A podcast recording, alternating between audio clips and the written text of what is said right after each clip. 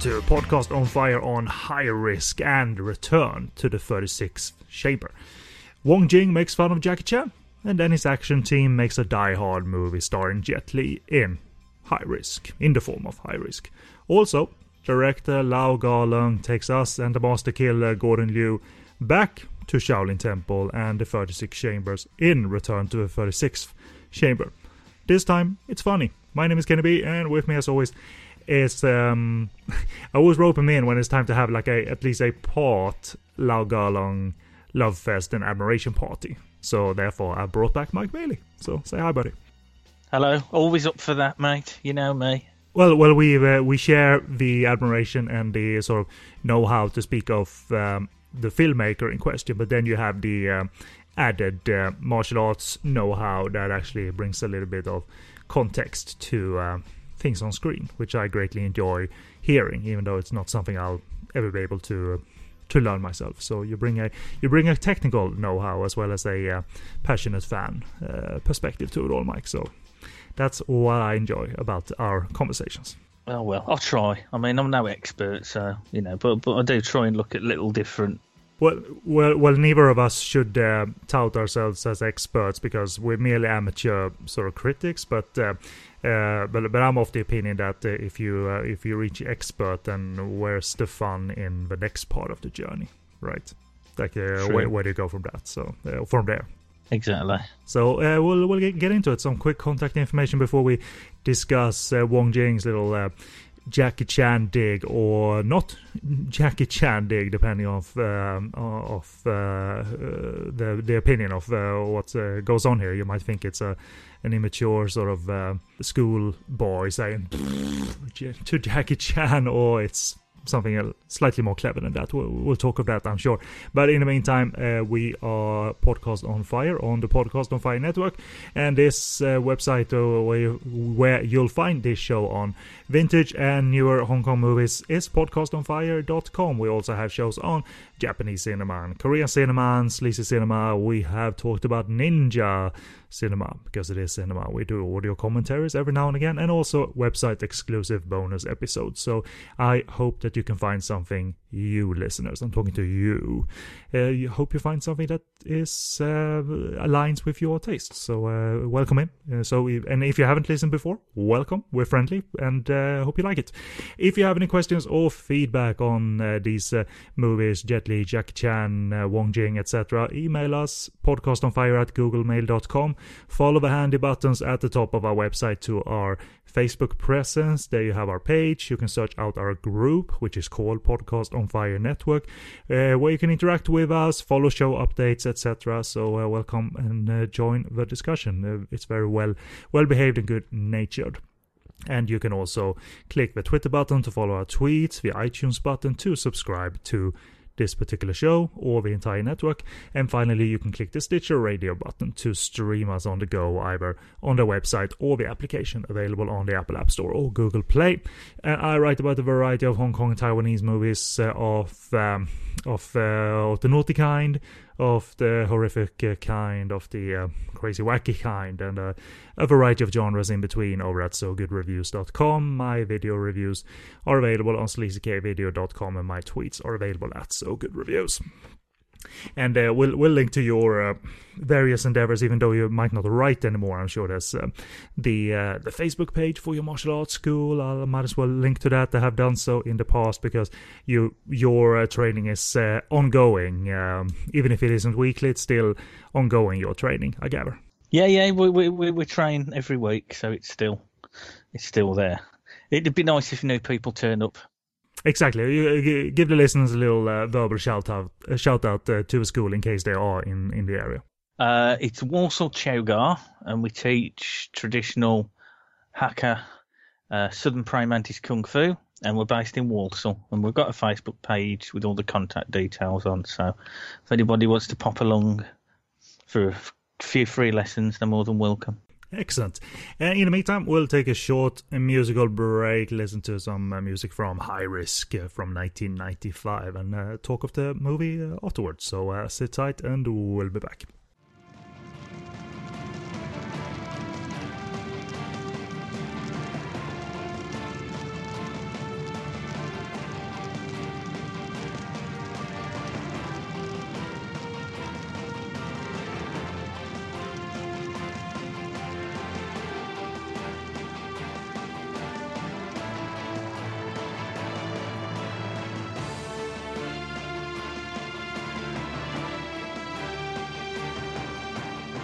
And welcome back. And uh, our first review of this episode is High Risk from 1995, and plot from the Love HK film review of the film.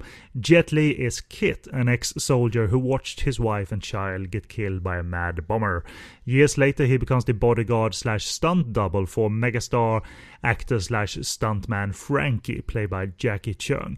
Frankie is actually a thinly veiled Jackie Chan parody, and he's got all the telling signs a silly grin, an extensive stunt team and, and, and entourage, and a popular Japanese fanbase. However, Wong Jing's version of Jackie Chan is also a total coward, who's forgotten his kung fu after years of hard partying and making movies. Things reach uh, ahead when Frankie's party is crashed by terrorists, uh, and among those terrorists is the mad bomber that killed Kit's family, and he's played by Kelvin Wong. Then the film becomes the Hong Kong equivalent of Die Hard, as Kit and Frankie must subdue the terrorists. So, Mike, uh, we'll uh, do some short bite-sized opinions first of all of uh, this uh, uh, sort of action, gunplay, comedy, a little bit of martial arts, and uh, Wong Jing immaturity thing is. So, what's your short opinion, first of all, of High Risk? I'll be brutally honest. I enjoyed watching it. It was it was enjoyable. It was funny, and you know the action was excellent the action was still better than anything you'd seen in an American film from that time. Brilliant stuff. Very uh, rare uh, energy, uh, which uh, and uh, we got some standout moments uh, to discuss here. I, I agree. I mean, I, I feel no shame watching this, even though it's clearly directed at someone a little bit, which is a discussion point that I have. But it's very Wong Jing.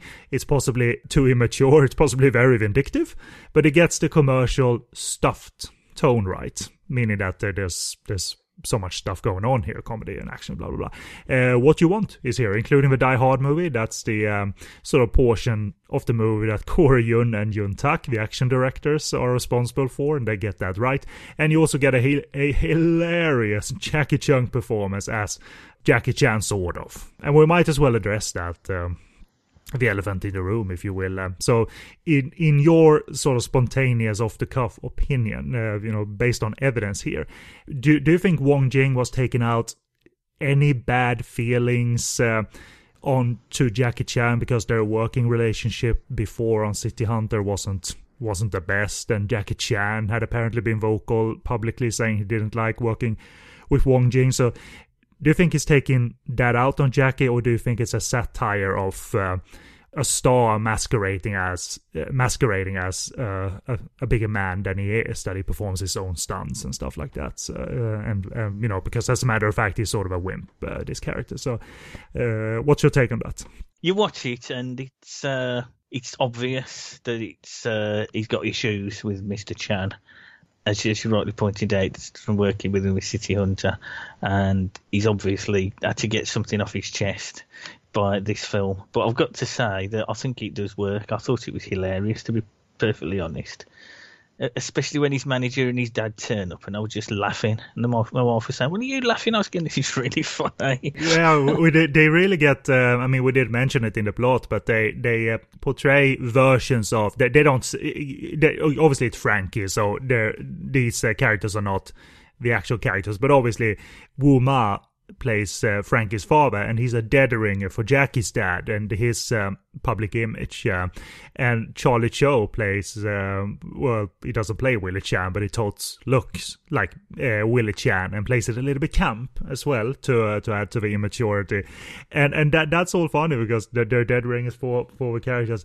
I think though, personally for me, I yes he has issues. I I know that, but it it is more leaning towards as the movie goes along a satire of uh, you know uh, a bigger star and uh, who they are inside versus externally and, and all of that. So and even if it would have been 100% Jackie Chan it helps that Jacky Cheung is hilarious because he's such a game actor and he is you know the silliest of silly and he has his little journey of the fact that about the fact that he's partied so much that he's forgotten his martial arts and that's going to change towards the end and uh, you know Jackie is a pop star I mean so that he's an actor too but he's a pop star and you wouldn't blame him for just showing up and being a little bit on. But I, I, as you know, Mike, from this viewing or previous viewings, Jacky Cheung is on, and he's not ashamed about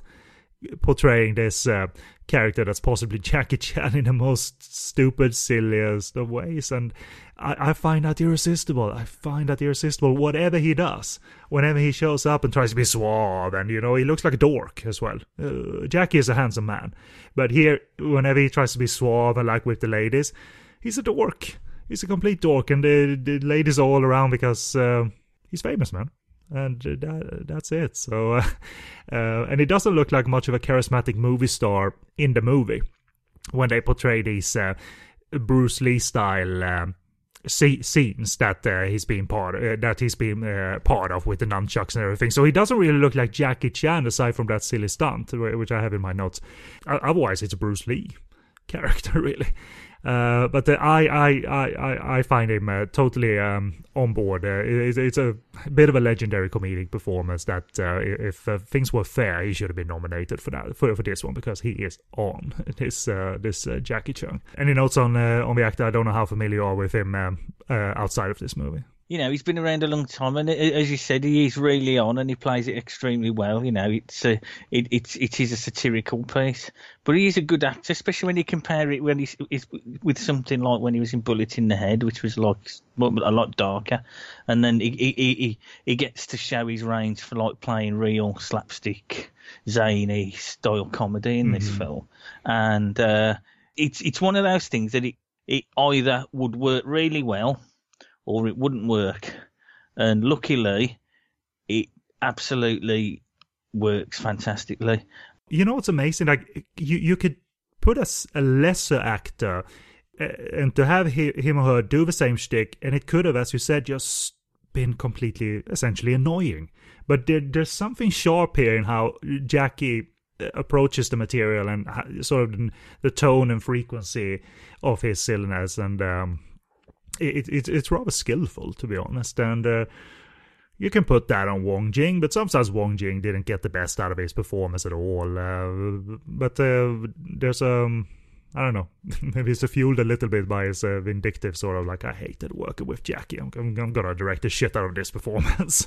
so who knows how uh, hard he worked with Jackie on, on, on the performance. We, we, I'm sure we have some notes on him, but uh, it's it's a Die Hard movie, yes, but it's it's not really trying to be that hardcore. It's a little bit lighter and uh, sillier in tone. I mean, we we see these uh, terrorists that in the initial uh, scene where the bus blows up and his kid dies and all of that, and they're they're the terrorists that groom themselves before they uh, pursue anyone, right? Like they, they they try to look their best. So you don't feel um, it's not the Hans Gruber style shit your pants kind of terrorists here. They're, they're sort of goofy. Uh, Ben Lam is grooming himself, and Billy Chow has this long mane of hair, and uh, they're they're looking their best before they uh, go out and. Um, and uh, perform these uh, killing acts that take part takes place in the in the opening and all of that. Um, and, and, and, the movie also opens in classical Hong Kong fashion because we sort of know it's a comedy. It opens seriously. Jet Li's wife and kid dies, and then three, two, one, goofiness. He's Frankie. it's Frankie, and I mean you you you're used to that with. Uh, both these modern movies and kung fu movies that the, you you know things can start out seriously. You can you you can count do a countdown, waiting for the switch to goofy like do do do do do do do, and there, there's your goofy kung fu hero. I'm sure you're familiar with that structure, whether you like it or not, uh, in in every movie, right? Yeah, it's it, it's it's one of those things that you become like used to. Well, you know, once you've watched like a, a few of them, and it's this. And sometimes people that have never watched these sort of films before, they don't get the fact that it can change literally scene by scene. You know, death and violence one minute, you know, goofy slapstick the next, and and so forth. I do you know, I've got used to them, and as you said, it is expected that they that they have these moments of uh, silly comedy, and it's all, all, all, you know, all all bawdy comedy in certain places, playing to like the the, the, the galleries and what have you. So it's uh, it's a it's a staple of Hong Kong films, isn't it? And and Wong Jing knew how to play the commercial game, and, and especially in the nineties, did it really really well. Granted, High Risk wasn't his biggest box office hit of um, of the 90s. I mean, uh, it took in like 11 million year, uh, 11 million Hong Kong dollars, comparatively uh, compared to like uh, the God of Gamblers sequel, which took in like 52 million. So it, it wasn't his biggest hit um, uh, as such, but uh, it's one of the more fun Wong Jing movies, I would say. It's one of the more fun, fun Wong Jing, Korean Yuen Tak movies because, as you also know, most of the time and especially in the case of Wong Jing, he wasn't there directing action. That that's how the industry was structured anyway. That the action director or directors calls the shots. It's their set now, so uh, and the narrative director does his or her thing um, when when called upon. So um, it it shows because I've, I've never seen Wong Jing as an action visionary as such. He he was surrounded by people who are visionary in terms of action, and uh, I'm sure we'll get to all of that. And, and and by the way, I forgot to say in, in, in terms of uh, theorizing, how how did Jackie feel about all of this? If he ever had like a public reaction towards high risk, and regardless if it did, and again I think it's a sl- slight nod towards him, also slight nod towards diva actors in general. I think Jackie is a big boy and he he he could take that hit without um, feeling like diminished or like his his confidence would wouldn't drop just because Wong Jing made fun of him. So, so I think in the end, no one really was harmed uh, doing this stuff or blacklisted uh, doing this stuff. Uh, and, and and there's also like the, the reason I I don't think it's full on I'm making fun of Jack is that he he takes um, traits from Bruce Lee. He doesn't take certain traits from Jackie, like uh, the fact that uh, he he doesn't portray Frankie as as a director, as someone uh, creatively in control of all of that. Uh, uh, he treats him like uh, like a silly drunk at points. So it's not sharp parody, Mike.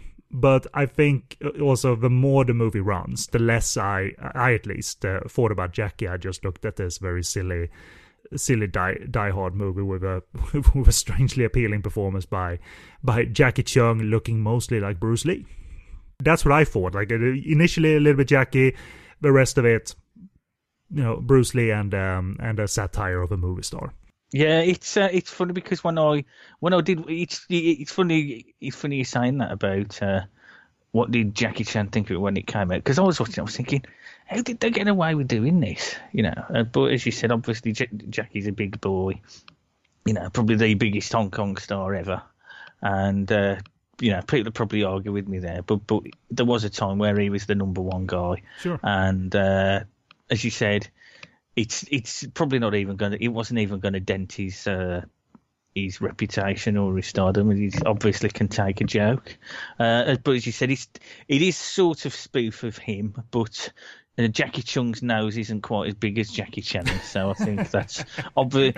I mean, if he'd wanted to, he, he could have given him like a Cyrano de Bergerac type uh, prosthetic. Mm, I think that's Jackie now. yeah, yeah. So, so you know, but uh, it, it, it was. Uh, I've, I've got to be brutally honest. It's you know, over 20 years old. I've, I've never watched it until recently because there was quite a few films that I think Jet Li made at that time. Was it like the bodyguard from Beijing. For sure. W- w- worked a lot with Corey Yuen uh, as well, uh, both uh, Wong Jing and Corey Yuen. So, uh, and I haven't seen that entire run either. I haven't seen Bodyguard from Beijing and uh, another movie or two in there. So he he worked a lot, and uh, I have some notes on on sort of a s- switch in Jet's persona because we know him more as Wong Fei Hung. But I wanted to single out I think the moment where I realized the, the, the movie I think is going to get the tone really right is the uh, stunt sequence where they are going they're, they're filming a stunt and the media is filming the stunt as well uh, and uh, the whole conceit is that uh, Frankie is going to perform it himself but he's hungover and um, they have a stunt double lined up and that is actually his bodyguard and the, the moment where they do the jump i.e. Jet does the jump and then when Wong Jing cuts to Jacky Cheung running really fast down the stairs. that that cuts to him in the stairs like it's such a stupid plan right and how they get away with it he just sort of runs into the crowd and then jumps up uh, like he, it was he that hit the mattress and hello I, I did it it's almost like they his management and him have been doing this for so long that they don't realize how transparent they are.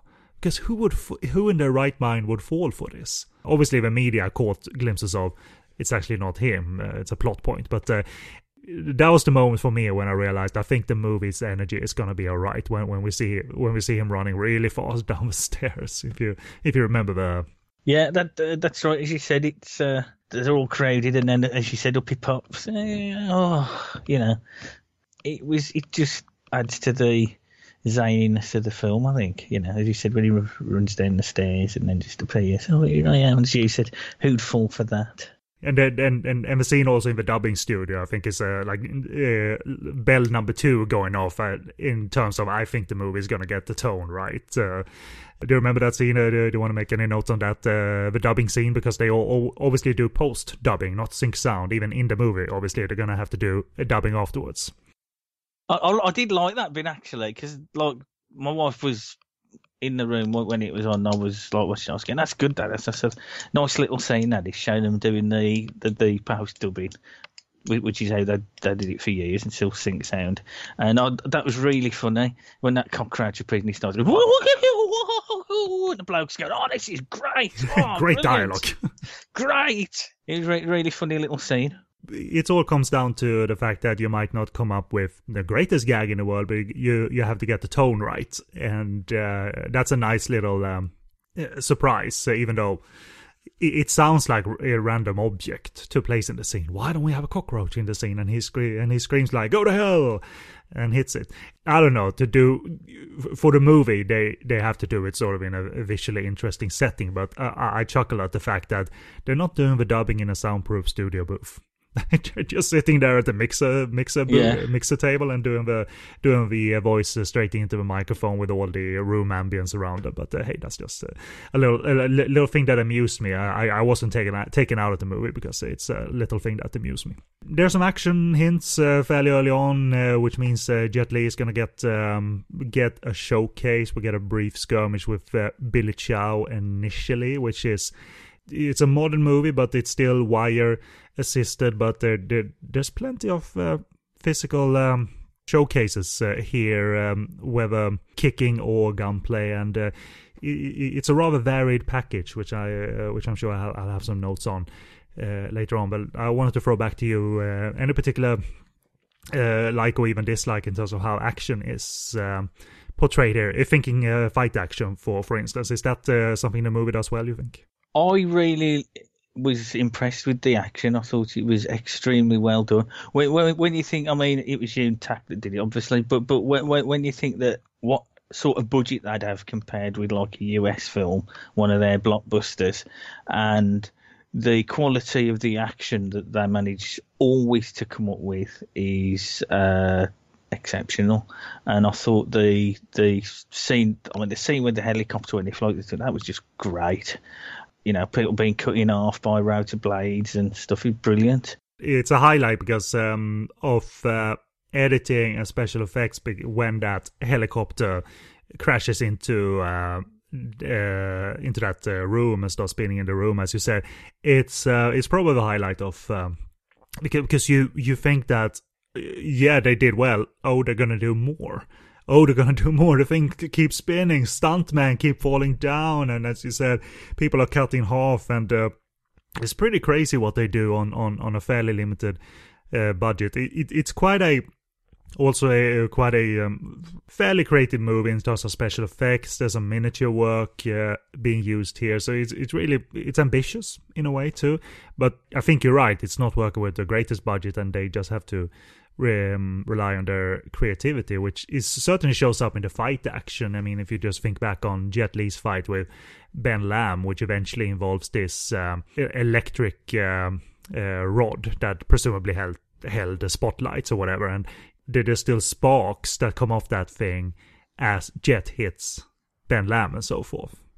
Uh, which is probably my favorite fight scene because uh, you don't expect it necessarily. It's not old hat. This this stuff. No, it isn't. And I was literally just going to come in with that scene, and uh, and, you, and you beat me to the punch.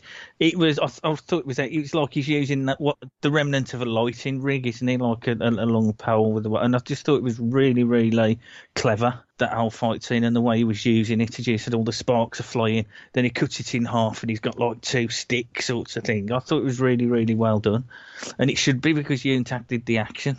And, and and also you you have seen Jet Li and the the period efforts and flying around on wires and it, it's sort of a nice uh, if you haven't seen I mean I, I I don't think this was his first modern outing but if you haven't seen Jet Li and his physicality in a modern setting that there, there's certainly highlights here despite being largely overcranked uh, or, or undercranked um, it's a little bit sped up.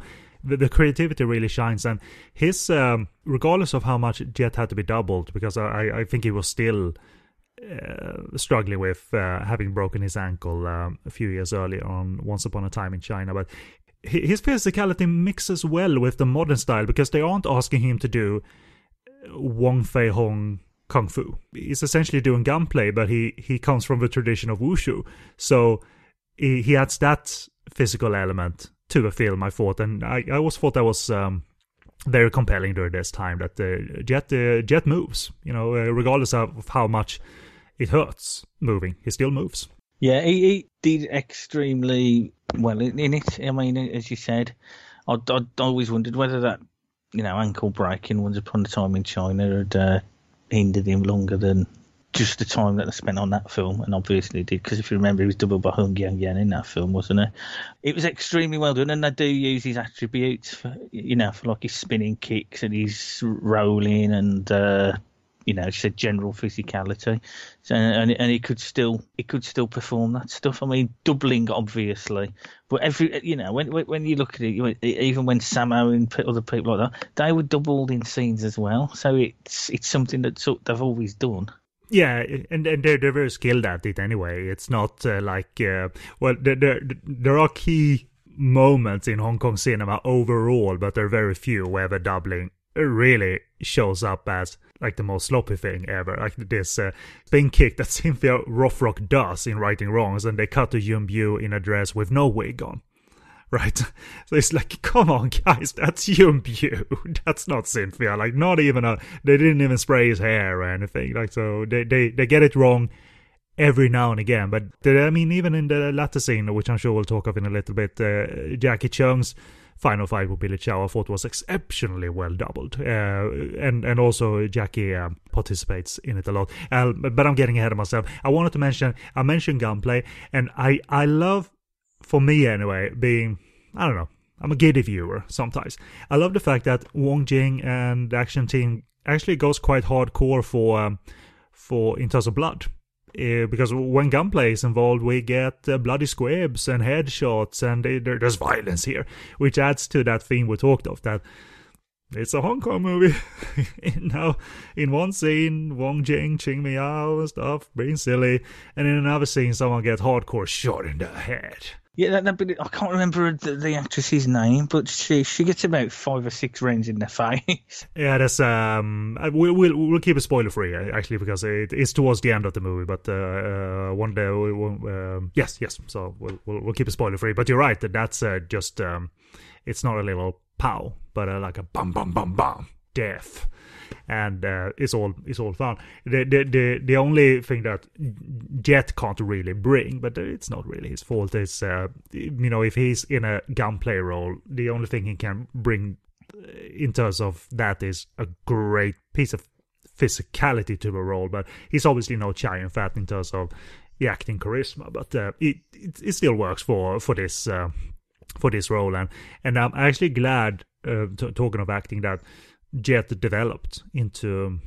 He, he showed signs in Once Upon a Time in China. Tsui Hark gave him some moments, but he really developed, I think, into a great understated actor. And uh, if people see Danny the dog, that's an example. But uh, if you haven't seen it, uh, the mainland movie Ocean Heaven is something to behold in terms of Jet in a straight dramatic role. And I thought he did really well there and didn't resort to melodrama. Yeah, so well, I, I like the little surprise of the um, the fact that the the seemingly wimpy cop with glasses is actually able, and he, he isn't killed off uh, immediately, but he's actually very able. He's uh, he's this unexpected Chow Fat style action hero. He's the um, the boyfriend of Charlie Young's character, uh, like a cop that's uh, in the uh, ballroom and all of that. Uh, so I thought that was um, nice defy expectations kind of of moment uh, for the movie. Like for once, something really clever came out of uh, Wong Jing's thinking rather than you know the expected because uh, you, can quote Jacky Cheung's various silly gags, but there's so many of them, even simple dialogue gags, because he just comes at it with this silly voice. I'm talking like this. Hello, I'm Frankie. And uh, he's running around in his underpants throughout the stretch of the movie. So, you know, again, n- not uh, not inspired, but he makes it work because he brings the energy. excuse me. He, uh, he, he, does, and the, the, the, as you said, the geeky cop. He, he reminded me a lot of Ridley Tsui, the stuntman and the, the action actor. Okay, you know, he did, just how like how he was dressed and his his glasses and his hair, and I, I thought it was like looked at Ed Ringer for Ridley. But you're right, and I was going to mention the the scene about when he loses his fucking trousers. that was ridiculous. My wife watched it and she says, "What did I just say there?" She said, "What are you laughing at?" I said, "This is I said this is obviously you know Hong Kong style comedy." So when that guy gets falls through that door and he's got his hand on his crotch. Yeah, it's the initial scene where the terrorists are, are shooting wildly, and uh, the guy who's dying obviously dies, and his death grasp is uh, on Frankie's dick. I was really still laughing at that. Eh? And when the like Billy Chow's trying to, or is it Ben Lam's trying to pull him up, and then he comes up with just this pair of trousers still in his hand. That was really funny. And, and he doesn't wear like uh, like uh, uh, the underwear of a man or anything. He's got his long johns on. yeah. We, which shows he, he, you know, Jackie isn't precious about his image. Uh, Jacky Cheung. So he's all game for running around being silly and looking silly and being dressed in uh, silly and running around uh, running around in his underpants. And you gotta respect that because I don't think you can assume that every actor out there globally is um, gonna say automatically yes to to these kind of things. But I think in Hong Kong at this time in particular in, in the 80s, I think there was um, a little bit more of a gung ho aura, and everybody knew that it's likable commercial stuff. Like you, you won't be chastised by your female fans or your male fans for that, for that matter if you run around in your underpants not looking your best. It can't look any more ridiculous than he did in Future Cops anyway, can they? So you know what I mean. He's got he's got mighty hair, which uh, someone like me is jealous of. Like that volume. I wish I wish I had that volume for my hawk. any other particular action highlights you want to just uh, single out, or should we talk a little bit about uh, the um, almost climactic Billy Chow Jacky Cheung fight? Because it, it is rather um, unexpected how, for me, how, how well they use uh, Jacky Cheung in that uh, fight and the stuntman in between. Uh, what do you want to mention spontaneously about um, about this uh, about this fight that again looks nothing like a Jackie Chan fight. It's all Bruce Lee. For some bizarre reason, Billy Chow needs to fight. He needs to fight Jacky Cheung, and you have to wear this. wear that jumpsuit. That's it. Yeah. Which I thought was just like it's almost like he's been dreaming of this for years, and uh, almost in a perverted way. Like I want to fight you if you wear this. which is uh, the Bruce Lee jumpsuit, obviously. Uh, but uh, what else do you want to say about uh, that uh, fight scene? extremely well performed, well filmed, and extremely well edited. Especially with the with the use of doubles, it was a great fight scene. Using every bit of furniture in the room, the staircase, the grand piano, all the you know ornamentation, all that sort of stuff. How do you think they used Jacky Cheung? Because they ask him to perform some martial arts here. It's not just a little bit of blocking here and there, but they ask him to perform some stuff here. Uh, extremely well. I mean, he, he, he did extremely well in it, and I'm just keep repeating that. He he uh, considering he's not a trained fight performer, what he pulls off is is fantastic, and he should. If I had a hat, I'd take it off to him because he did an extremely well job. But uh, the choreographers obviously be aware of what he can perform, and they'll get him to do that. And more you know, more difficult stuff, obviously, they'll, they'll use doubles. But the double was excellent because they show the double from the side most of the time, but but they still use just the pitch perfect angles to conceal the double's face, so you don't get that jolt of like, double Jackie, double Jackie. It's it's very seamless, and I, I don't know if it's hard to learn. I'm sure it is, but that um, twirling with the rope that Jackie does around the neck, I don't know what it's called that technique, but. Um, he he does that rather seamlessly, and uh, I can imagine if that goes wrong, you're just gonna smack yourself in the face if that uh, rope or whatever hits you in the face. Uh, well, he'd obviously done a bit of practice. The, the, the technical term for that, mate, is called route twirling. Right on. And uh, it's not. A, it's a literal term, right? it is. Yeah, it is what it is. But the thing is, as well, it's like anybody watching these films for the first time, they won't notice. In like maybe one instant, they might notice it was obviously double, but they're, very rare because they're not sad fuckers like me and you, and they don't watch these films hey, all the time. Hey, and wait right. and watch it, and watch it and think, oh, there's the double, there's the double, there's the double, and a lot of the time you can identify who's doing the doubling. But uh, as you said, it was extremely well done, and it, it was unless you'd know that a double was actually used, you, would think it was uh, Jacky Cheung doing the whole fight. And I mean, it was extremely well shot. They they managed to argue that he actually stands a chance against Billy Chow, which is a fantastic uh, skill in itself because uh, Billy Chow is a is a dangerous fucker when uh, when on screen and uh, fighting like this, you know. Oh come on! He couldn't even beat Sammo. He was a fat bloke. Come on. uh, so I, I fully agree. It's a centerpiece of the movie, and I love the little bit where he's uh, when Billy Chow keeps hitting uh, him on the uh, arms with the uh, nunchucks, and he says, "No pain, no pain, no pain, no pain." And then at the end of the shot, he looks at his arms, and he's got t- tons of lumps. ah, it hurts. oh boy, uh, yeah, it, it it's really fantastic, and um, the, the the mixture is so pitch perfect in terms of mixing doubles and Jack. Yeah, even the the sort of HD looking print that's on Netflix, even that didn't make it very obvious.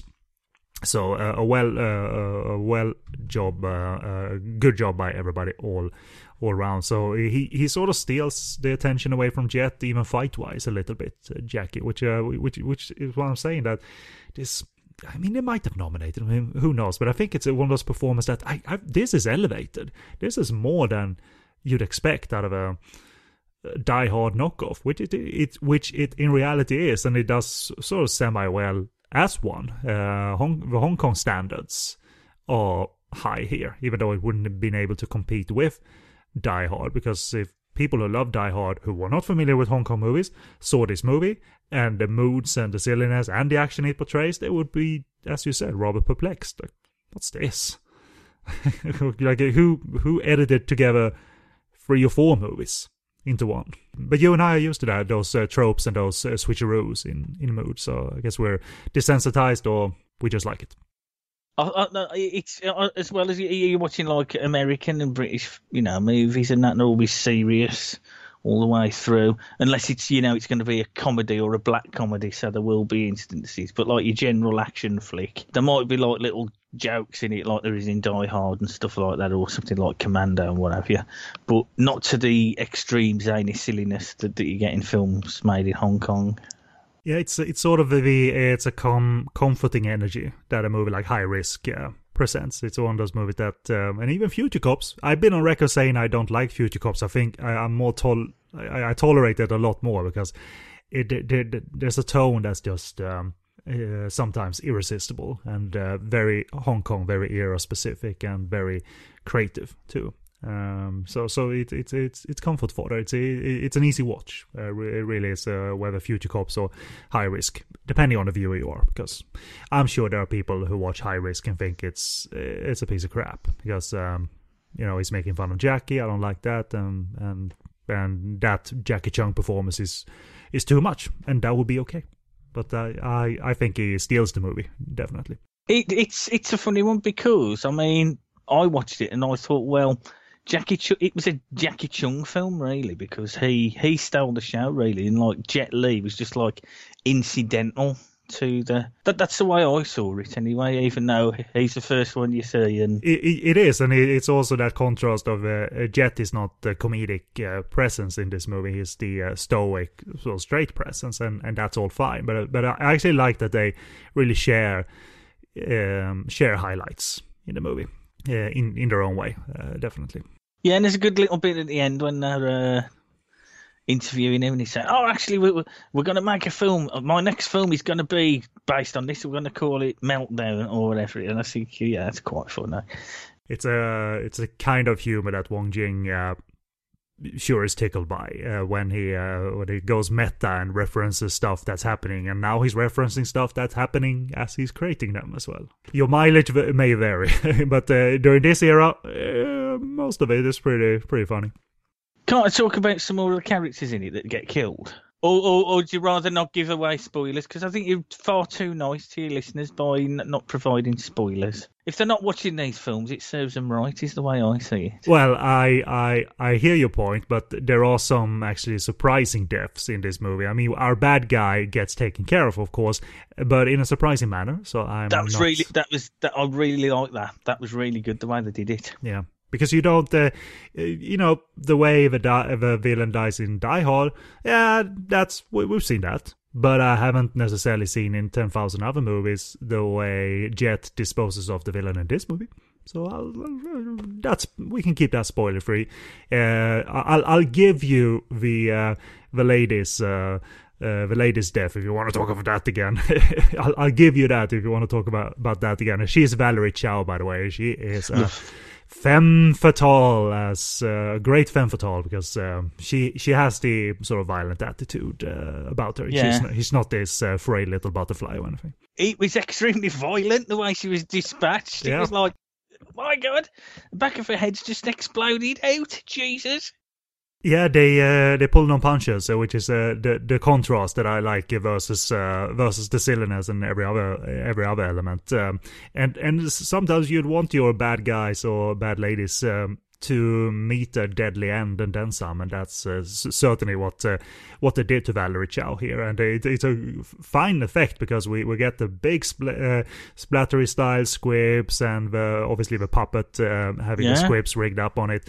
And those technically that all works, man. It's not this obvious cut to this barely clothed mannequin or anything, right? Like they they they match is is my point, Yeah. which uh, which I dig. So uh, she's great. Uh, she's in um, she's in Tsui Hark's The Blade as well. I remember she's being very, being very Ah. effective in that one. So she obviously she she's been sort of used for her sexuality to a degree in movies. Uh, she's not a uh, porn- pornographic actress, not at all. But uh, she the, the the femininity and the sexuality sort of plays into this role as well because she's acting like, oh my god, Frankie saved me, and Frankie is so chuffed.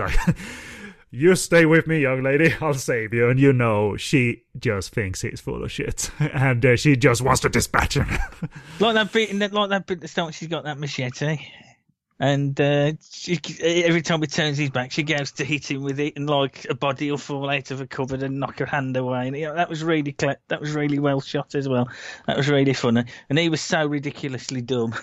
and I think that that adds to the humour because he said, "I'll look after you. Don't worry, I'll, you'll be okay with me." I've, I've got my long johns on, young lady, so Yeah. you'll be safe with me. Yeah, and you know, not thinking, "Why she always got her arm behind the back?" That seems a bit odd. Yeah.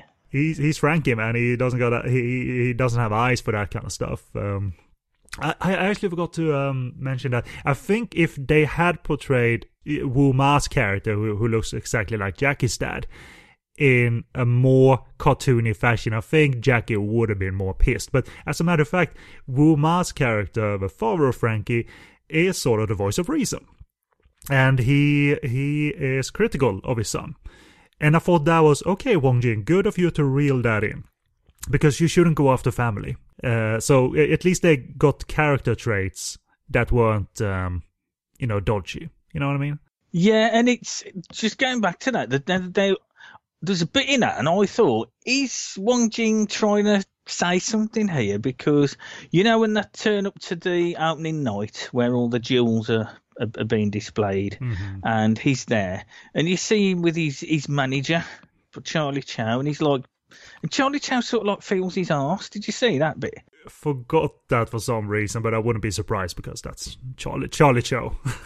And I was thinking, and I thought, is Wong Jing trying to say something here about Mr. Chan, or, or, or is it just, I don't know. Maybe I'm just, maybe I'm just, you know, maybe I'm trying to read too much into it. Maybe they he was going after Willie a little bit more uh, by portraying him as a bit uh, camp Yeah. camp um, because I, I, I'm sure Wong Jing had run-ins with Willie Chan rather than uh, uh, whatever J- uh, Jackie's dad is called. Uh, I don't know his name, English or otherwise. Who knows? It's so open to interpretation, I suppose. Um, uh, but uh, yeah, Charlie, quite a dead ringer for for Willie, I think. uh, so yeah, I'm I'm I'm out of notes, but uh, uh, you ha- you have the floor if you want to mention any other highlights. You're you're welcome to do so. No, I'd just like to you say, people, if you haven't seen it, watch it. It'll uh, it'll pass uh, ninety minutes extremely entertainingly, and uh, it's got loads of first-rate action in there. And you, you, you, I was pleasantly surprised, and I think you will be too. I very much agree.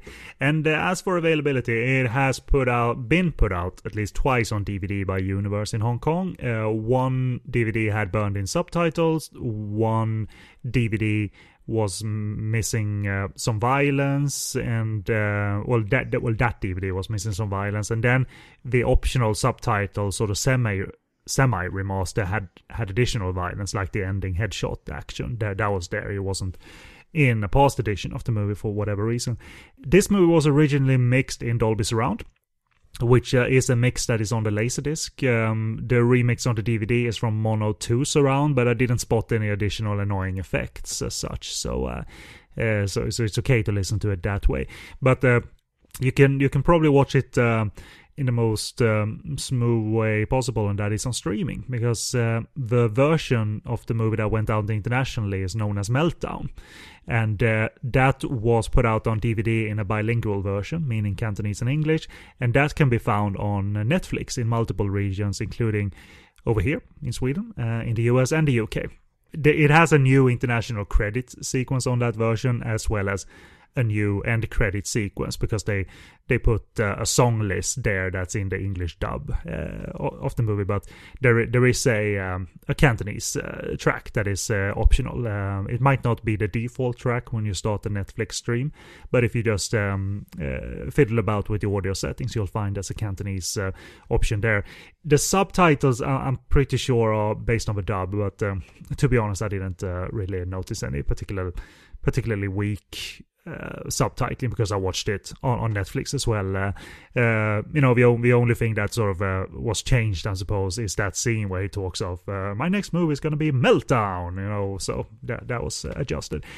In terms of cuts, I'm, I don't think there's many because it essentially is the same runtime as the Hong Kong DVD. But I know for a fact the one edit that it uh, did have, and I expected this uh, to be gone for international versions, is the um, very silly gag in the toilet involving a little boy's penis.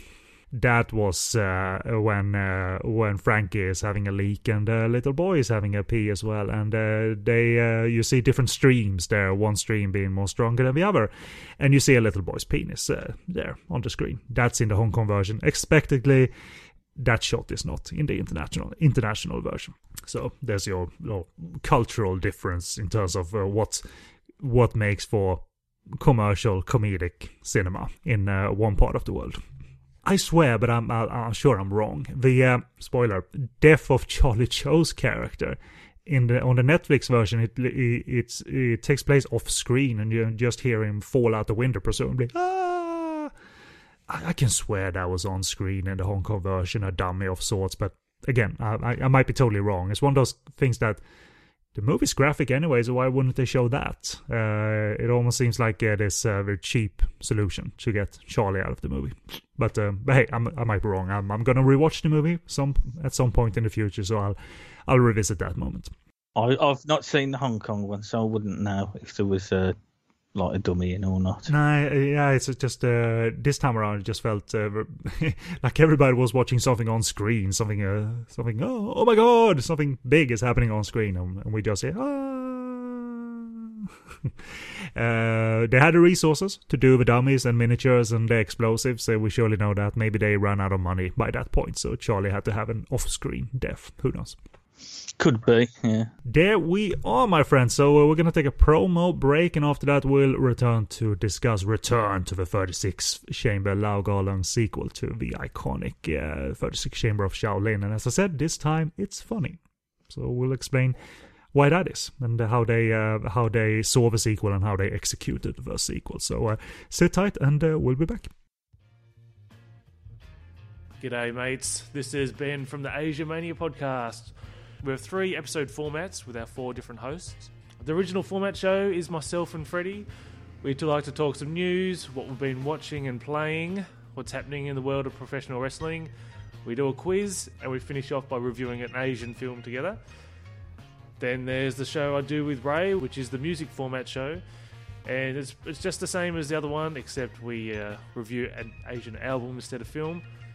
And finally is Dot Points, which is hosted by myself and Dari, where we pick two films each month and we uh, we try to work it around a theme. We've had a musical episode, we have a horror episode. You know, you sort of get what that's about.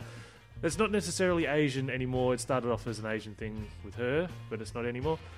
So yes, that's uh, the Asia Mania podcast. We're on iTunes, Stitcher, uh, Facebook. Uh, Twitter is at Asia Mania Pod. Please check us out. And welcome back. And the second review of this episode is Return to the 36th Chamber from 1980, the sequel to Return, uh, the 36th Chamber of Shaolin, of course. Uh, it's not a sequel to sequel to the Return, so it's not the Return Return. Anyway, plot from the Hong Kong digital review of the film, and it goes as follows: Bossed around by Manchu thugs and denied a proper wage for their work, the employees of the Chiang Tai Dye Mill enlist the service services of uh, Rogue Chu, or Chow, played by Gordon Liu, passing himself off as Sante with a little behind the scenes help to enhance his non existent kung fu abilities. Uh, Chow tries to scare the Manchus into restoring the workers' salaries. However, the charade comes to an abrupt end when he is forced to face off against evil boss Wang, played by Johnny Wang, a true martial arts master. Humiliated by his defeat, Chow tries to get into the Shaolin Temple so that he may actually learn some kung fu. He is even less successful at fooling the monks, but the real Sante, this time played by Lee King Chu, because Gordon Liu He's playing someone else, so he can't play Sante. Uh, but Sante takes pity on him, allowing Chow to stay on and work, while erecting bamboo scaffolding around various building uh, buildings in the temple. Chow observes the students practicing and comes up with his own equivalent training using construction materials. So quite a um, different uh, one. It's not the sequel to uh, to the story of Sante, but uh, no one, I think, could have expected this storyline to come up in the sequel, which is kind of, I think, the maker's points, and uh, and and it goes in line with my sh- short opinion. Return to the First Six Chamber is how to execute an expected genre movie in an unexpected way. And it's really also a more difficult choice to do a follow up. Uh, they clearly went into a think tank and came up with something way, way different, and something also that's more uh, tinted uh, towards uh, the comedy of it all, and I think it's more admirable that way. And I think it's a very, very funny movie. Uh, funny in a way where it's uh, amusing and entertaining, and not this laugh riot. But uh, it's um, it's admirable the way they went about their business in this one. But that's my short opinion for now. in short, Mike, what do you want to say about the return to the 36th chamber? Classic film and I agree with what you've said. I mean, the, day could have gone straight to a direct sequel with uh, Lau Kar-fai playing Sandat again, but I thought it was a nice change from the norm the way they actually did the sequel, and and I think it works really well and it stands up really well today. We we might as well just br- briefly go into um, a very slight recap of uh, what we thought of the first movie, the 36th Chamber of Shaolin. So you you have the floor, like uh, off the cuff. Uh, uh, is it a full-on classic for you, or one of many, uh, many like good to great movies by Lau Kar-leung? I'm not asking you to do a list or anything, but uh, what's your spontaneous thoughts on when thinking back on the first one?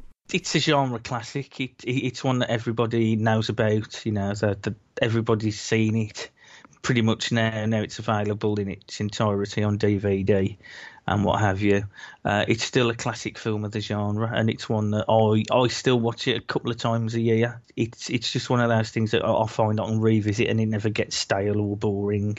No, and isn't it amazing that it doesn't because it's filled with all the tropes of the genre. But I guess that's kind of the point. If you have a good kung fu filmmaker at at the helm, then even hundreds of similar movies after and since, then the one at the top is not going to feel like uh, bothersome or boring just because we've seen the tragedy, we've seen the revenge, we've seen the kung fu training, and uh, the understanding of uh, how to achieve higher learning, the Buddhist way, and all of that. So.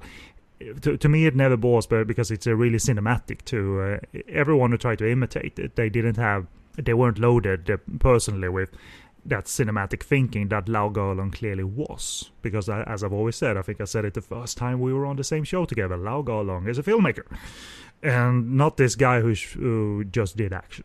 Or so so he had the filmmaking instinct in him already by uh, by the 36th Chamber of Shaolin, and uh, I mean he'd done like four or five movies by that point, so he, he was. Um, uh, he was uh, ready for it, and and it made a cultural splash, of course, and uh, had ripples in the music industry. I mean, I don't know anything about the Wu Tang Clan, but I know 36 Chamber of Shaolin was one of the movies that clearly sort of inspired them to uh, adapt monikers and um, and sample the movie maybe in certain songs and all of that. So the the cultural splash was uh, certainly evident. That in movies like the Five Venoms uh, made cultural uh, a cultural splash, and um, so. But, but but you know, thankfully, it was a good movie that made a cultural splash, and not this uh, hokey, cheesy movie that some people liked. You know, thankfully, it's good. Yeah, it's, yeah, and as you said, a big influence on the Wu Tang Clan, and you know, uh, and and a lot of the other films. I mean, you know, uh, the the guys in Wu Tang Clan. I mean, you've got one called Method Man and Ghostface Killah. They're all from kung fu films, so that's the that's a big influence. And I do agree with what you said because before you, you you mentioned about a kung fu filmmaker, and I was gonna I was gonna jump in and say he's a filmmaker, but you've already covered that, and I think a lot of people need to realise that. Yeah, because it it was um, like anonymous, like people who made certain of these movies, Shaw Brothers or not, they were clearly anonymous filmmakers. That but, but Lau really, having been this action director for so long for Chang Cheh, you know, filmmaking started to brew him in either during that relationship or even earlier, who knows? But clearly it was there. And he meant what he was saying. He had a message, he had a philosophy, and it wasn't, you know, boring stuffy, stale stuff. Because he could be, as we're talk- going to talk about, he could be funny. And he knew how to entertain. So, so he wasn't this, he didn't have a scholarly approach to Kung Fu on film because that would be um, that would be sort of the counterproductive thing to do, wouldn't it? Yeah, and I'm, I'm, that's a good point. And I, I, I, think because his background from such a young age was kung fu anyway, and the fact that I like the fact that a lot of these guys didn't go to film school, they learned all their craft and skill set from working on films in whatever in, whatever speciality they were doing, whether it was like on stunts or all of like fight choreography and all that sort of thing. So they're obviously they're obviously taking all of this stuff in, which then paid dividends when they started making their own films. And the thing about Lau Kar-leung as well, because he comes from a real kung fu background, and because he's got such a really good eye for detail. I mean, another one like that is Sammo Hung. Really, they know what will look really good on film and what won't, which isn't something that applies to everybody. Oh no, for sure, and, and that actually leads to a second sort of discussion point before we get into return. That I don't know how the discussion went from you know at the top of Shaw Brothers, but clearly the the makers and, and the bosses and all of that, they they one didn't decide to do a straight follow up or a quick one, which is good. But Shaw Brothers had started to respond to the kung fu comedy industry standard that was set that was set by an independent which was seasonal, and the Jackie Chan movies, Drunken Master, Snake and Eagle Shadow, and all of that. So you you would think like, well, Shaw Brothers they have high production standards, so they would be able to match the kung fu comedy. And in my experience, and, and this is merely my opinion, it, that was something Shaw Brothers struggled with. But whenever they gave Lao Lau Kar-leung the task of doing kung fu comedy, it worked out a little bit better, uh, and even a lot better. Uh, I think this is probably the better example of his kung fu comedies because as much as I like Mad Monkey Kung Fu, it's sort of flawed. It's also too long. I, my young auntie, I think, uh, was a little, little, bit overload. Lady is the boss wasn't always clicking, but there's always good stuff stuff in them, of course. But but my point is that out of the examples I've seen, Shaw Brothers do the various filmmakers, I don't think anyone really got got it right to the point where when we are now setting a standard. But when they gave Lau a chance to do kung fu comedy, then the uh, the kung fu filmmaker kicked in kicked into like another filmmaking instinct which was comedy. And I mean, you can look at Heroes of the East. There's some fun banter there, but but it isn't this obvious kung fu comedy. And uh, uh, and so so it wasn't this. Uh, his movies, the one I'm thinking of, the ones I'm thinking of in my head, they weren't these. Uh, oh yeah, totes you know tailored after Snake and Eagle Shadow. Uh, they they were their different beasts and uh, had a different vibe to them. So I thought when they gave Lau Ga Kung Fu comedy, the odds of them uh, working versus uh, other Shaw Brothers examples, uh, those those odds were uh, it was better. It was a better chance that it w- was going to work. Uh, do, you remember exploring Shaw Brothers kung fu comedy as such, or it's only Lau movies that sort of spring to mind? I would. I, I was going to take uh, take task, and I would say Lau Kar-leung in my opinion, did kickstart it with Spiritual Boxer. Although it was, it did precede, you know, the seasonal Jackie Chan films, and although it wasn't a big hit, it was still that mixture of like slapstick, slapstick comedy and the extremely, you know, high level of kung fu on screen. The, the reason I didn't mention it, by the way, because you're 100% correct, is that I, I, personally, but that doesn't mean you're wrong, but I personally didn't really like Spiritual Boxer as such. I thought, I know what he's going for, but it wasn't clicking.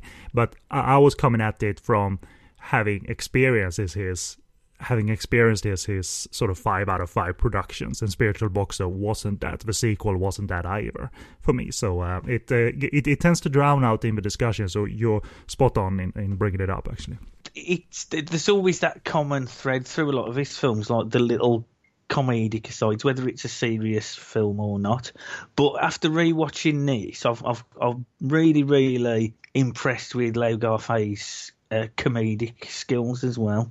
No matter which films he's in, he, I, I, was having a good chuckle today. I thought he was extremely good. But I, I, I think you know, spiritual boxer, the elements are there the two seasonal films gave it a kick up the arse, and that was like that. This is how they need to be from now on. And I think he's taken on board maybe what didn't work in Spiritual Boxer and added to his future films that he's made. Like the only dips I can think of are those two spiritual movies because I think those didn't click. But my, my God, what a track record! To and when I think back on my young auntie and Lady is the Boss, it, it, it's more uneven versus the great ones, but but they're way above the likes of Spiritual Boxer for me. You know, I can always look back on uh, on his movies with. Uh, uh, with you know delight in my mind and heart that uh, he never really dis- uh, disappointed. it was only when he moved on to the non-Shaw Brothers stuff that you know quality was a little bit up and down. But um, still uh, that's a uh, that's a discussion for another time when when we get to Tiger on Beat and things like that. So as for Return to 36 Chamber, I do dig how they set, set up this world because one, it, it's a it's a light frame, yeah, it's a comedic frame. We get that, but it's the we, we get to experience uh, um, sort of hints that the monk Sante has made such an impact on the world through the first movie that we've gotten to the point where there would be imposters around, trying to cash in on the nationalistic and inspiring and heroic wave that Sante clearly represented. And they recast Gordon Liu as the imposter, which is sort of uh, amusing already from frame one, and then he starts to to do his thing, which is great. But I'm sure Lau Kar-leung, and, and I'm saying sure, but um, I'm sure it was fun for them to go from maybe more strenuous filmmaking and to have more fun for once, and because the movie feels a little bit relaxed, uh, slightly smaller in scale, but f- thanks to it positioning itself differently with, with no national conflict, but like a local conflict. That makes it fun. And uh, then Gordon Liu starts running the frame as this con man. So I, I, have some notes on that. But uh, I don't know if you had an, a, sort of an impression of Gordon Liu as a comedic performer before, but are there good instincts from the get go from him, and then as directed by Lau Kar-leung as he as he uh, works his con and all of that? Is that all fun from the beginning? Yeah, um, um I mean it's interesting because you know when he's got smaller roles in the earlier Chang Cheh stuff, and like more serious based films, and then something like this comes out, and it it it, it is more uh, uh, it, it is more comedic than the previous film. And I don't mean Dirty Ho, I mean the previous uh, 36 Chamber movie. I, I, I, think he's exceptionally good at comedy in it, and he, he, as he does prove in later years as well in other films that he's done. I, I think there's one in uh, Ladies the Boss as well. There's some nice little scenes in that which are really funny. You know that bit when they're all dressed up like the village people walking through Hong Kong. I thought that was uh, it always makes me chuckle. I, I, think he's with a lot of these, you know, you tend to see them in all these films and that. But I think what you need to realise is a lot of them are really, really good skilled actors and can pretty much play anything really comedy, you know, serious drama, and exceptional action. And uh, I, I, I, did really enjoy this because it was it was very amusing. My, I've got to say, my favourite my favourite performance in the whole film is Hsiao Ho's buck teeth. Amazingly enough, not annoying that he has those. yeah, I thought they were excellent. I'm going to see if I can get some online then. I want to wear all the time. And and and in this PC world, that's gonna that's gonna backfire on you when you walk around town. I hope so. Fuck the PC world. It's all why, over. Why are you making fun of this? I'm putting it on social media. yeah, and I'm gonna have a hairy mole as well. Oh just for God. the hell of it. And I might have some crutches, so you never know. Who who knows? After this, I'm gonna rewatch Pantyhose Hero, by the way. So don't start quote, quoting subtitles on uh, when you're walking around on on the town. But you, you know, he, he does. You know, he, they're not trying to reinvent comedy. He's asked to play this sort of snake oil, merchant. You know, he's a con man, so he's gonna he's gonna sell the true medicine of Shaolin, and it's all an act, of course. But he's he's good at that, and obviously he looks like a proper monk they make no deal about the fact that he looks like Sante because in this movie the monk looks like the actor Lee King Chiu. So there's no like, you look familiar to me, and you you don't need to do anything like that. But but I love when they, uh, and it's not far into the movie either, where I really knew that Lau Kar-leung and his team they're onto something here because when he's hired to intimidate Johnny Wang's thugs and all of that, there's some incredibly amusing sight gags. this killed me because no one really maybe it's in the mythos that Sante can fly. Or maybe they just made it up to make him look more intimidating. But but he is actually in the movie is uh, lowering himself on a wire as his entrance in front of the Manchus, and I've arrived. And when he's lowered himself onto the ground, he cuts his own wire with some pliers. Yeah, exactly. and I love that angle because, in a way, you know that's gonna fail. This is not foolproof. Um, skill because as soon as he gets into kung fu territory, he's screwed. And uh, and also I love when Gordon Liu is uh, he you know he's weak for money, so he, his face lights up when uh, when he is offered money and uh, he's gonna do this and uh, and his act is very transparent because he tries to walk in a big sort of broad way like I've arrived now and he's walking with broad steps and a broad posture and no one's gonna fall for that. You know that's gonna be. It's so transparent. You know that's gonna be flipped, and he has to go and regroup, as the plot said. But I think that sequence shows that the movie is onto something. Gordon is funny as hell, and uh, it's also way better than most kung fu comedies already.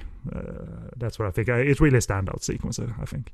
It is really, it is really good as well. I'm just thinking having looked at like the film posters at the time, how many people went to the cinema expecting him to be playing Sante. When they get there, they find out he isn't playing him.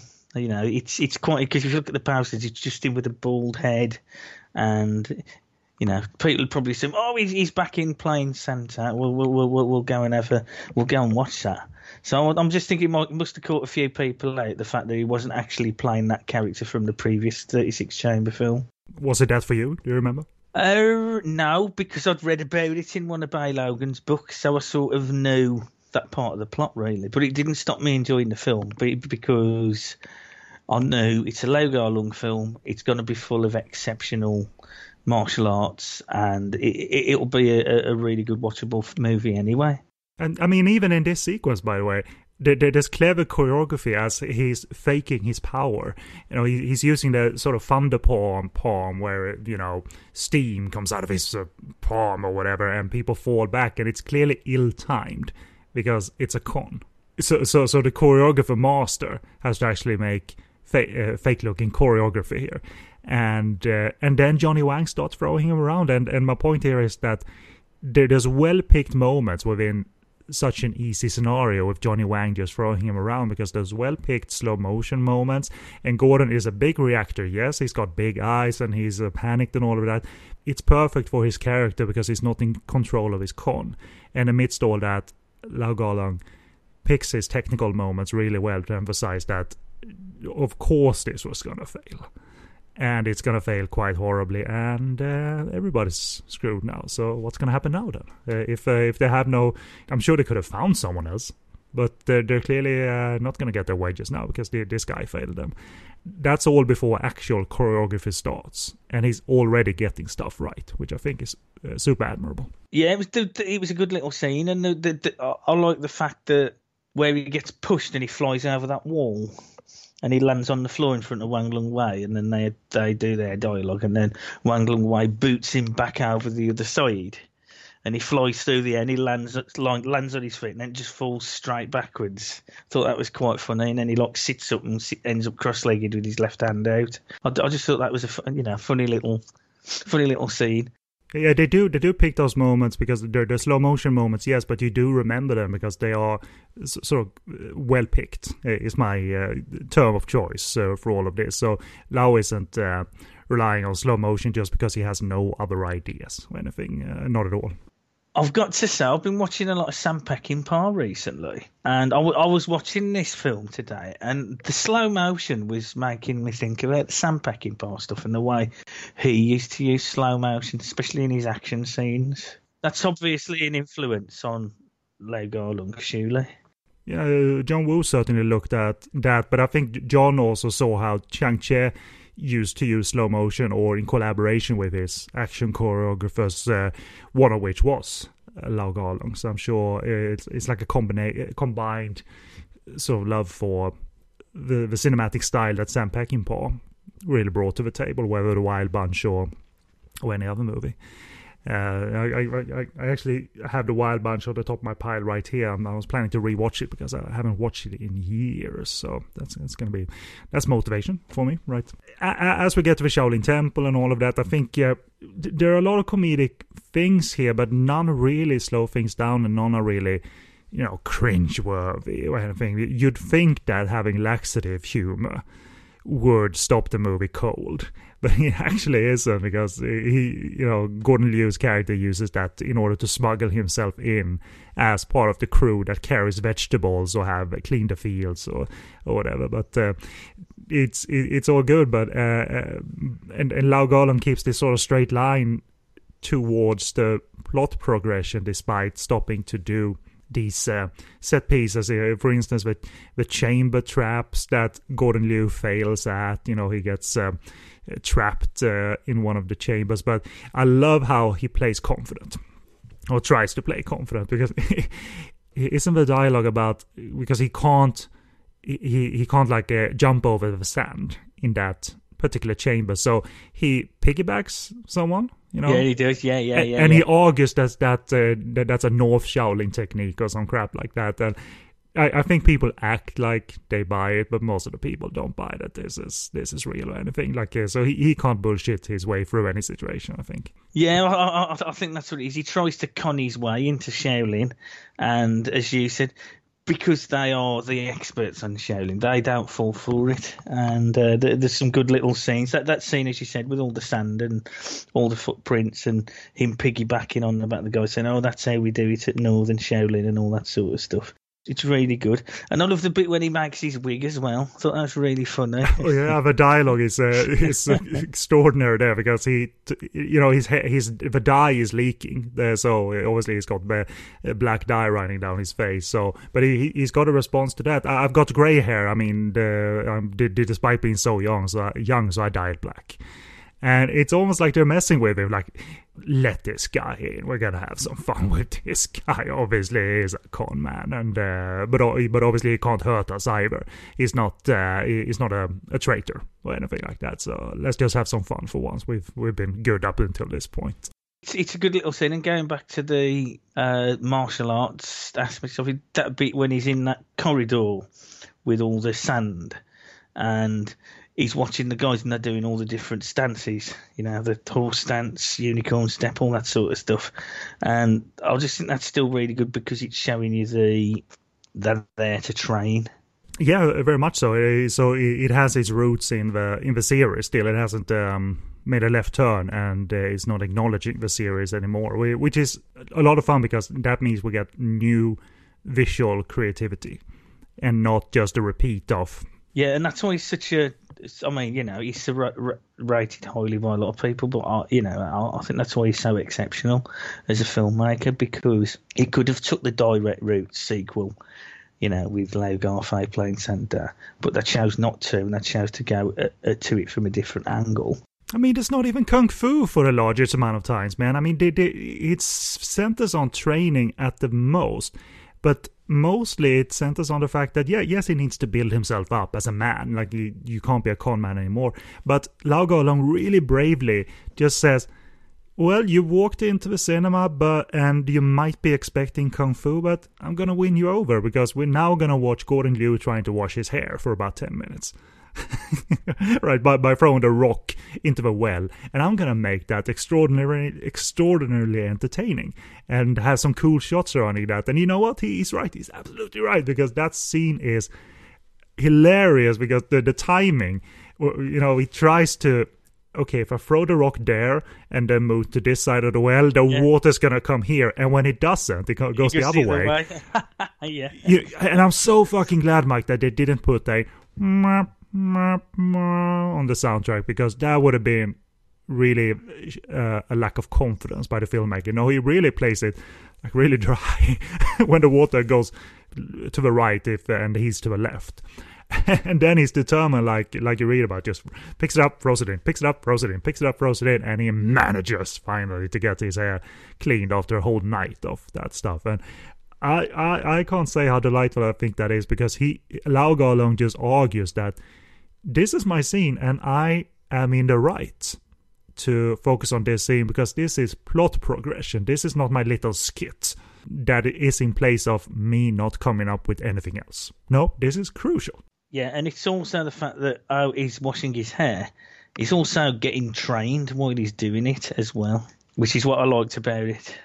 You know, has anyone really arg- argued that? I mean, I'm I'm saying this and pulling this out of my bottom because have people talked about the fact that the Karate Kid was inspired by this, or inspirations for the Karate Kid has been argued to come from other places because that's what happens in the Karate Kid. He does other things. Yeah, wax on, wax off. know, Exactly. yeah, paint a fence. Mm. Yeah, yeah. I'd be really surprised if he didn't, to be brutally honest. And funnily enough, I've been rewatching The Karate Kid today, and I've been watching it with the audio commentary on, and I haven't yet got to the bit where he starts his training, so I'll be keeping me at ESP old for just in case they mention whether that was influenced by a certain thing. Yeah. So, listeners, merely a theory, but uh, it's a co- it's it's a similarity, all right, between the movies at the very least. Uh, you know, and and again, the movie continues to argue that uh, defying expectations is a fun and entertaining uh, angle, and uh, also. It, it's entertaining to see that he isn't accepted by the monk Sante. Again, we, we see him played by another actor but but he he's he's a diligent sort of worker. He is determined, so we can sort of use him, or we can use him in a constructive way by having him do the scaffolding all around the temple and all of that. It- It's part of that that thing where the movie doesn't get stuck on anything, Mike.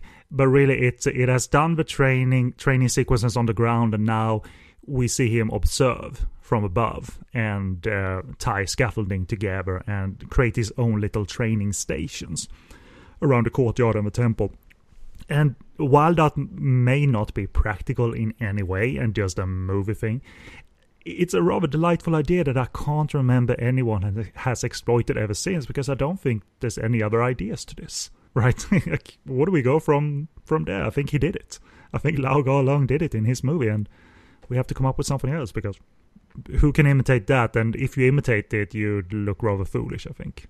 Yeah, and it's uh, it just it goes back to what a genius Lau Kar-leung was because you know as far as as far as the Lau Kar-fai character is concerned, he's just putting the scaffolding up around the building. But what you know Sante knows, and uh, we eventually find out, is that he's been trained without him knowing it. And uh, the fact that he's overseen all the other chambers and copying different things, you know, he turns out was all part, of the plan after all. He thinks he's not being allowed in Shaolin to train, but he actually is. He's just not aware of it, which I thought was a really, really clever thing to do.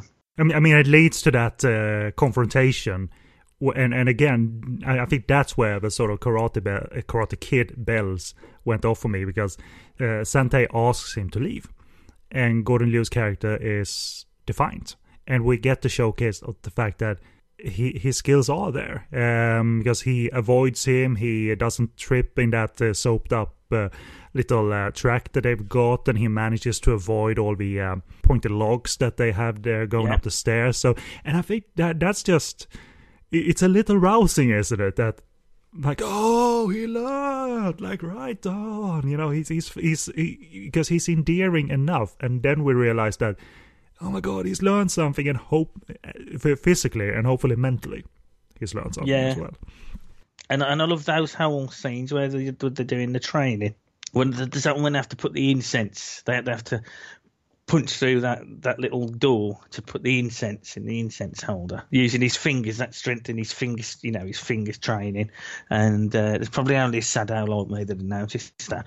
And there's the bit when they have to punch. There's some bit when they have to. There's like some saloon, you know, saloon type doors, and they have to punch through them. And, and if you look as they punch through them as they open, they're, they're doing. If you look at any of the Hung Gar forms, that's the salute, the the right fist and the open left hand. So if you get on YouTube later and watch some of the, the things. They'll do that salute. So that's another little nod to his like his Lau Kar Leung's Hung Gar uh, background. And hearing you talk about that means that he isn't defiling any teachings of Hungar, but rather he's using something that people like you know, but then making it sort of movie entertaining because he's he's decided to make a comedy. So it isn't um, uh, tarnishing any reputations of an ancient and constructive technique or anything like that quite the opposite. It's making it look extremely cool. Yeah, well, yeah, we wish we could all do it like that, but the, most of us would fail like he does in the beginning of the movie, where he just shuts on his hands immediately. and I love that little uh, image of him being stuck, you know, like a like a like a poor animal being stuck in a trap or something. So there's no denying that he's uh, he, at that point he isn't skilled. But uh, it, and all this leads to the fact that we haven't talked about a single fight scene, and as a matter of fact, aside from the first uh, encounter with Johnny Wang, which is really a beatdown.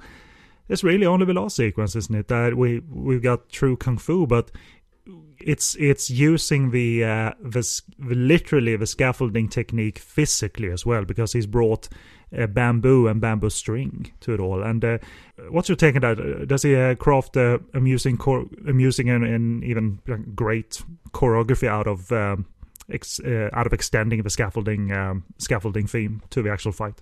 I think it's exceptional because even when he returns back to town, he doesn't think he can fight. He thinks he's wasted his time. And then when it turns out that he can, he starts utilising all the things that he's learned. And as you've said, he's time. There's a great bit when he is it uh, Kwan Young Moon when he he, he he, he, he like hog ties him to that pole yep. using uh, uh, just really really clever stuff that you wouldn't have seen in another film at that time because of all the action performers there. It's it's it's just top notch. And everybody gets to do something different. you know what I mean? Yeah, yeah. And when he fights all the other guys and he's got them all trapped between those bamboo poles and then he starts tying them together so they can't move. Really, really, uh, really, really clever stuff. God knows how many how many takes it took or how long it took to film that because uh, you know everything had to be precise. All the timing had to be perfect. Yeah, the grace and complexity and the um, within the choreography is still present, but the unusual choreography content is uh, you know, it's sort of another level unusual uh, visual sites, and they managed to find uh, not lazy comedic sites that we've seen, but new ones that doesn't make the movie stray into way too goofy or way too sort of uh, obscure territory where we don't know what the concept is or anything. He really strikes a nice balance, and and also something I really liked, which has been present in other Kar Leung movies, is the fact that this movie has no violence It has sort of some beatdowns, but minor spoiler, but he the, the final fight isn't about killing. It's about Okay. bringing people to justice. And th- there's a thread in certain of his movies, man, where he doesn't advocate violence. He advocates uh, obviously quite the opposite. But Heroes of the East is obviously this um meeting of minds and understanding of between cultures rather than cultures being out for each other's blood. And if that isn't a filmmaker thinking, then I don't know what is because it.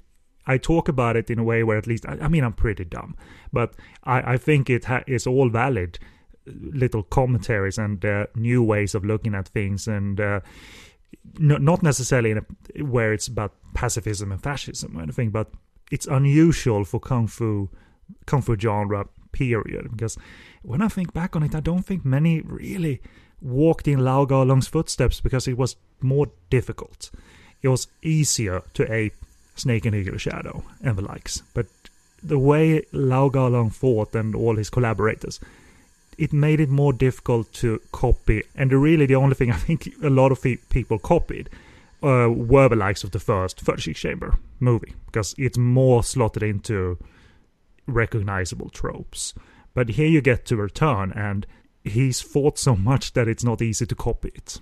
And if you did, uh, as I said, you you you'll be a you, you'll be a fool because uh, everybody would say exactly where you got that from, and it's not easy to sort of uh, rise above that uh, as such. So yeah, it's the only scaffolding movie I can think of. Uh, the, the thing is as well, it, it's as you said, there, there's there's no no no no one's killed in it, and uh, there's quite a few of his films where that isn't the you know where that is the case. People aren't killed. I'm trying to think now. There's Heroes of the East, Ladies the Boss, I don't know how bloodthirsty my young auntie was. My Young Auntie. I don't I can't think of any people being killed in that. I mean, his darkest film is probably Eight Diagram Pole Fighter. Oh, for sure. For sure. which does feature feature a lot of fatalities, but but there's reasons for that. But this one I also like the fact that when he originally leaves, he wants there to get his revenge, and then at the end when he comes back, he says, "This isn't, isn't about revenge. I just want all the die workers to be paid what you owe them." And and I mean it might be uh, and again it's just fear fear here, but uh, it might be good to make a movie like this every now and again to uh, to make the genre a bit more family friendly. Uh, you know, whether locally or uh, or in the in the global eyes, because um, uh, we we don't have a lot of bloodshed, we don't have a lot of guttings and li- like a Chang Cheh movie or anything like that, uh, and and even Thirty Six Chamber of Shaolin, it, because it was a revenge movie, obviously uh, violence was inherent inherent within it. Um, but uh, a well executed one, obviously. But uh, I, I really dug that Lau Kar-leung. Uh, he gets credit, granted, but uh, he still deserves to have it called out that uh, he, he was a he was thinking and was not just channeling his kung fu background in a lazy way because he, knew how to extend it and understand understood movies as well. Well, thing is as well, yeah. I mean, the end fight, it's literally it's on a building site, isn't it? The the other fact is, is what he's learned when he was at Shaolin, he uses in the end scene. With like tying them up using his uh, scaffold, his exceptional scaffolding skills, and that other bit when they're running after him, he runs over all that sand and he like uh, churns it all up and it goes in Yes. their eyes so they can't see like like what happened at the start.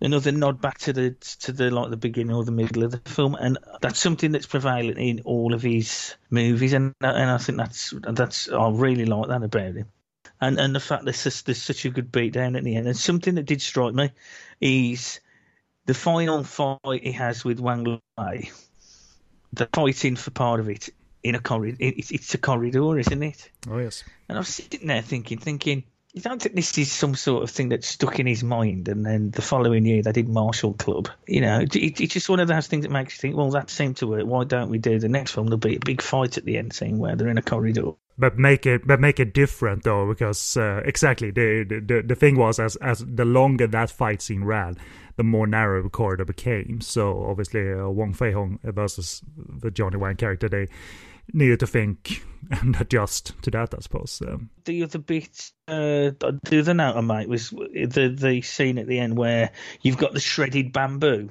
poles and the Brat and all the guys are cut. And Lau Kar-leung does a similar thing in Drunken Master 2 when him and Jackie have that fight in that tea house. Where he's got this bamboo and he's breaking it so it's all shredding and they're all being cut. So, as I said before, he's obviously picked up a lot of things that, that he continues to look at and think, you know, maybe I'll use this here, which is what what, what I like about him as a as a filmmaker. And and that is not greatly violent or anything because um, you know some reds on faces and bodies, uh, but not uh, any body horror uh, moments or anything that uh, makes the movie stray. I mean, we, we're talking Hong Kong movies; they they knew how to jump between light and dark in a moment's notice. But uh, he Lau keeps it, you know, the, the, the sort of uh, the, there's a straight arrow from beginning to end in terms of what moods he's doing and the concepts and all of that. So it's all admirable, and I enjoy it very very much. And um, I'll conclude my notes right there, buddy. Uh, you have the floor if you want to mention anything else from beginning, middle, or end of movie. Uh, it's just going back. Something just popped in my head about the shredded bamboo, and if, if I recall correctly, that's how he injures Lau Kar-leung at the end of Challenge of the Masters, doesn't it? They're fighting in the bamboo, and he ends up getting his arms caught between, and he's all cut. And that's an, you know, that, that, that, that that's another you know, it's something that's prevalent in a lot of his films. You're right. I think he like injures his leg or something when they're in the bamboo forest. Yeah. And you know, speaking of a scene that has um, train of thoughts, you know, because he's defiant, Lau Kar-leung's character, he wants to fight and kill, and Gordon Liu sort of quietly in, in a non-verbal way uh, says no. He doesn't say like, no, you should not, but rather that's right because he's trying to help. He's trying to help him, isn't he? Yes. He won't let him, and then he looks at him and then he realises he's on beat here you know. So and then he lets him help him. Really good stuff. Lau Kar-leung's such a really good actor as well that I don't think he gets enough credit for either. Or like amassed um, a gathered experience that makes some of these uh, performers we l- like and love. Uh, you know, they transfer into drama really well. some were stage actors, granted, but still, you know, when when Sammo, for instance, started doing drama, it was never a surprise to me that he was able or anything. Uh, looking back on on painted faces and and what have you. And uh, I think uh, the same could be said of uh, Lau Kar-leung if he if he ever were to attempt a drama. He when he he acted, it was more. I don't know, uh, especially in his late years, more and more with, with authority, with kung fu authority, and that was great enough, obviously. Yeah, yeah. Another thing as well is uh, his use of doubling, uh, especially the end fight probably Hsiao Ho might be somebody else, but but, but doubling for Lau Kar-fai when he's on the scaffolding, and uh, there's a nice little scene when the, the scaffolding splits, and he like just splits, and then he like rolls himself over, and then lands on the ground. Really, really well done. You had the acrobatic uh, show there, so uh, that, that's all likely. That's because uh, Gordon Liu never really, you know, had acrobatic showcases on film as such. So that's probably a good instance where you do need some clever doubling, and and I can't for like to remember that if that was obvious doubling or not, and it probably wasn't. Probably was very well well done. So as for availability then, the uh, Hong Kong DVD by IVL and Celestial actually is still available. Um, at the last time I checked, uh, it, it, looks as looks and sounds okay. And uh, but but there, there is a trilogy box set on Hong Kong Blu-ray that actually also lists English as a language option, which would be cool for fans because in all likelihood those are the old dubs. So it's good that that ends up on a Hong Kong Blu-ray. Uh, I can't comment on the quality of this set uh, because I don't own it if it's uh, proper HD, but uh, Celestial have been better uh, versus Fortune Star, for instance, to supply actual high definition materials for their for their disc releases in Hong Kong or internationally. But uh, you can also stream the movie in the following Netflix uh, regions. Uh, you got it in the UK, US, Canada, Ireland, New Zealand, and Australia. I know the US version is Mandarin only, but and, and for me, this definitely felt like the movie was meant to be and performed and was performed largely in Cantonese. If you're curious, go for it. I'm I'm sure there's not a problem at all to adjust, so to say, to the Mandarin of it all. Uh, you can also rent the movie on US or UK iTunes, and at least the US version on iTunes has Cantonese and English dub options included, as well as subtitles, of course. So, uh, plenty of options out there, and uh, uh, one day I might try out that Hong Kong Blu ray box set, but. Um, certainly no hurry because I think the Hong Kong DVDs, except the first one, but uh, because it was like fake anamorphic, so it looks a little fuzzy. But the, the rest of the DVDs look look and sound quite okay. I rewatched the DVD because for some reason I couldn't get it on Netflix. I don't know why whether they're taking it off or not because it was on there at some point. Right. But I rewatched the IVL Celestial, and uh, I thought it looked. You know, the picture quality was fine. The colours were nice and vibrant. The, you know, you got your Mandarin or Cantonese, so it was quite good. There's also, if you have got the IVL Celestial, there's a little mini documentary on which covers the kung fu in the film, but it also speaks to some guys who currently work in Hong Kong doing bamboo scaffolding. It's quite interesting to watch it. Uh, so that's us for this episode. So I'm not gonna bore you all with some extensive contact information. So in all simplicity, for all your podcast on fire network needs, uh, including the back catalog of this show, Podcast on Fire, go to podcastonfire.com and make your choice over there. Hope we have something that you find interesting across the various shows that we do. And uh, if you are and were a first time listener, thank you very much. I hope you liked it. And by all means, get in touch with us through, through email or uh, on our social media. We have our handy buttons at the top of our website so you can navigate to social media and, and hit us up. We're all a friendly bunch. So, uh, looking forward to hearing from you if you decide to do so. But uh, that's uh, I think that's us, buddy. So uh, that is a, a mixture of uh, notes and content and moods, you know, ranging from high risk to return to the first six chamber, and uh, and why not? It makes for a good pairing with discussion and context and all of that. So I thank you for that, Mike. You always bring it, the context and all of that. All right, buddy. Let's uh, finish this one off. Uh, I've been of being with me was Mike Miley. So Mike, uh, Mike Maley, for heaven's sake. so, so sign us out, buddy. See you later. Bye.